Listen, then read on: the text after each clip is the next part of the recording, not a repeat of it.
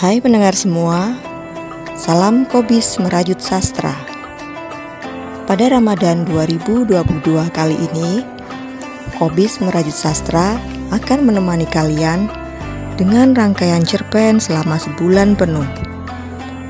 Setiap cerpen akan dibuat berseri dalam 2 sampai 3 bagian. Tujuannya agar pendengar tetap bisa mendengarkan kisah-kisah sastra di sela-sela rangkaian ibadah Ramadan. Selamat mendengarkan.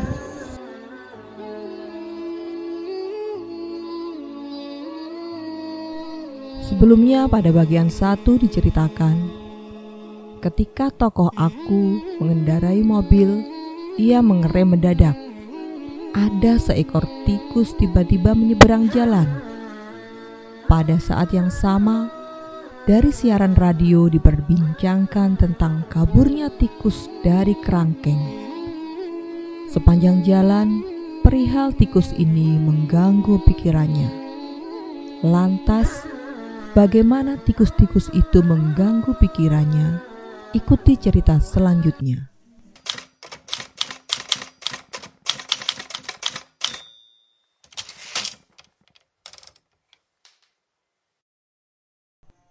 Jebakan Tikus Karya Iman Suhongso Bagian kedua Aku tertidur di depan televisi yang masih menyala. Tidak lama kemudian, seorang lelaki datang dalam tidurku. Laki-laki itu pahlawan.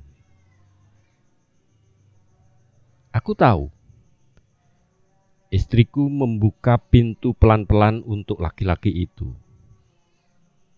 Aku diam saja.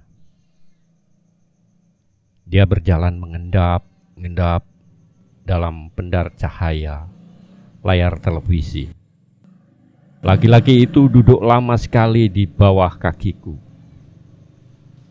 ketika lonceng di dinding berdentang membunyikan genta kematian, laki-laki itu berdiri perkasa. Tangannya mencabut dengan keras bulu-bulu yang tumbuh di ibu jari kakiku. Hai, tikus! Kamu dicari banyak orang. Malah enak-enak ngorok di sini. Bentaknya. Sialan. Siapa kau?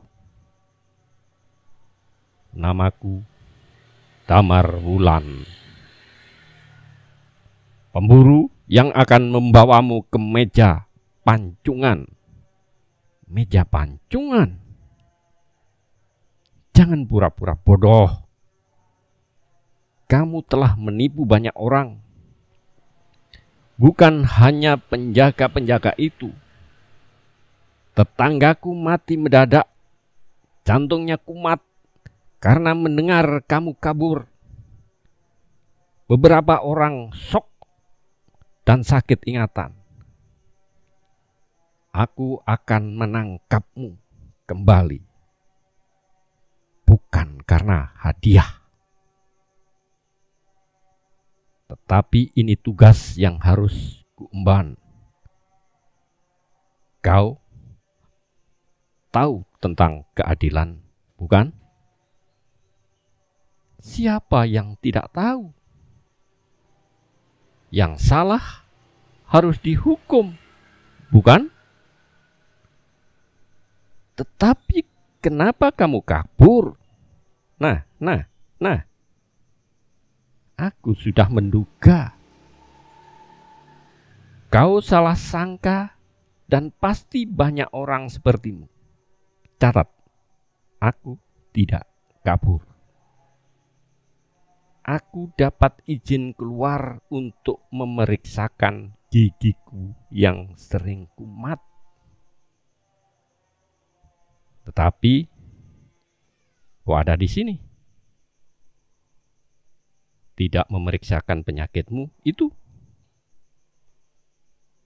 Dengar dulu ceritaku. Aku memang hendak memeriksakan ke dokter Eko yang berjarak hanya satu kilometer itu dari sini.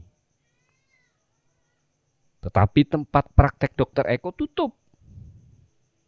Kata penjaganya, 15 menit lagi datang. Lebih baik aku tunggu sambil jalan-jalan saja. Ah, mau kembali ke kurungan juga tanggung. Apalagi sore ini sejuk. Matahari yang merah dan ilalang di dekat rel sepur bergoyang-goyang. Aku teringat pada masa mudaku. Pada sore-sore yang merah penuh gairah. Dan istriku mengajak untuk melintasi sore ini di sebuah kamar hotel. Karena kau tahu, aku sudah tidak punya rumah lagi. Dan kau tahu apa hukumannya bagi yang tidak menuruti kehendak istri? Dan pasti akan mencari tempat lain. Bukankah merupakan hal yang mudah dilakukan sekarang? Aku tidak ingin memecah hatimu. Dan aku tidak bisa membayangkan kalau yang lahir dari rahim istriku bukan anakku. Dan kau mendukung perbuatan semacam itu, bukan? Hah, pasti tidak. Sebab kau lebih arif dariku. Karena itu, kulintasi sore-sore yang merah di kamar hotel sambil melihat-lihat ilalang yang bergoyang-goyang di pinggir rel kereta yang berada di bawah sana. Tetapi kemudian kau tidak pergi ke dokter? Sama sekali aku telah lupa jam prakteknya. Seandainya bulan tidak bersinar di pucuk cemara, hingga pagi menjelang, aku tidak akan ingat lagi penyakitku. Karena itu, malam itu, aku telepon dokter Eko di rumahnya. Dia menyuruhku datang. Tetapi aku telah lupa menanyakan alamatnya ketika perjalanan sudah hampir satu jam penuh. Aku mencoba menghubunginya lagi, tetapi rupanya handphonenya dimatikan. Aku kehilangan jejak saat itu angin berdesir menerbangkan bau laut. Kemudian kau pergi ke laut. Di pantai sana kau melihat negeri lain di Cakrawala. Saat itu kau melihat pesawat terbang kemudian kau ingin naik pesawat terbang untuk pergi ke negeri di kaki cakrawala itu. Semua kau lakukan dengan sukacita, penuh dengan cemooh untuk membodohi kami yang kau sisakan ini. Aku hanya ingin mengatakan dari semua ceritamu yang entah benar entah tidak itu bahwa kau hanya seekor tikus yang kabur titik. Aku mengangguk. Kalau begitu, sekarang kau kutangkap. Aku diam saja. Tetapi aku sama sekali tidak keter. Begini saja. Aku punya rumah, kataku kemudian. Aku tidak butuh rumah tetapi kau kelihatan pucat. Sebaiknya kita ngopi dan merokok dulu. Laki-laki pahlawan ini hanya mesem. licin. Tinggal satu jalan yang bisa kupergunakan.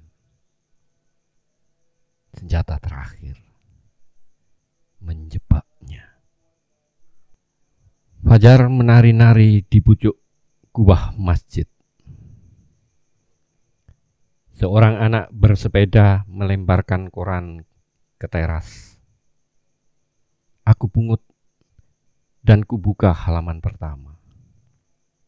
Seperti membuka bendera untuk dikibarkan. Damar bulan dalam foto utama. Apa beritanya, Pak? Istriku membawa secangkir kopi panas. tikus yang berlagak jadi pahlawan dalam mimpiku. Damar bulan tertangkap. Istriku meninggalkanku sambil tertawa.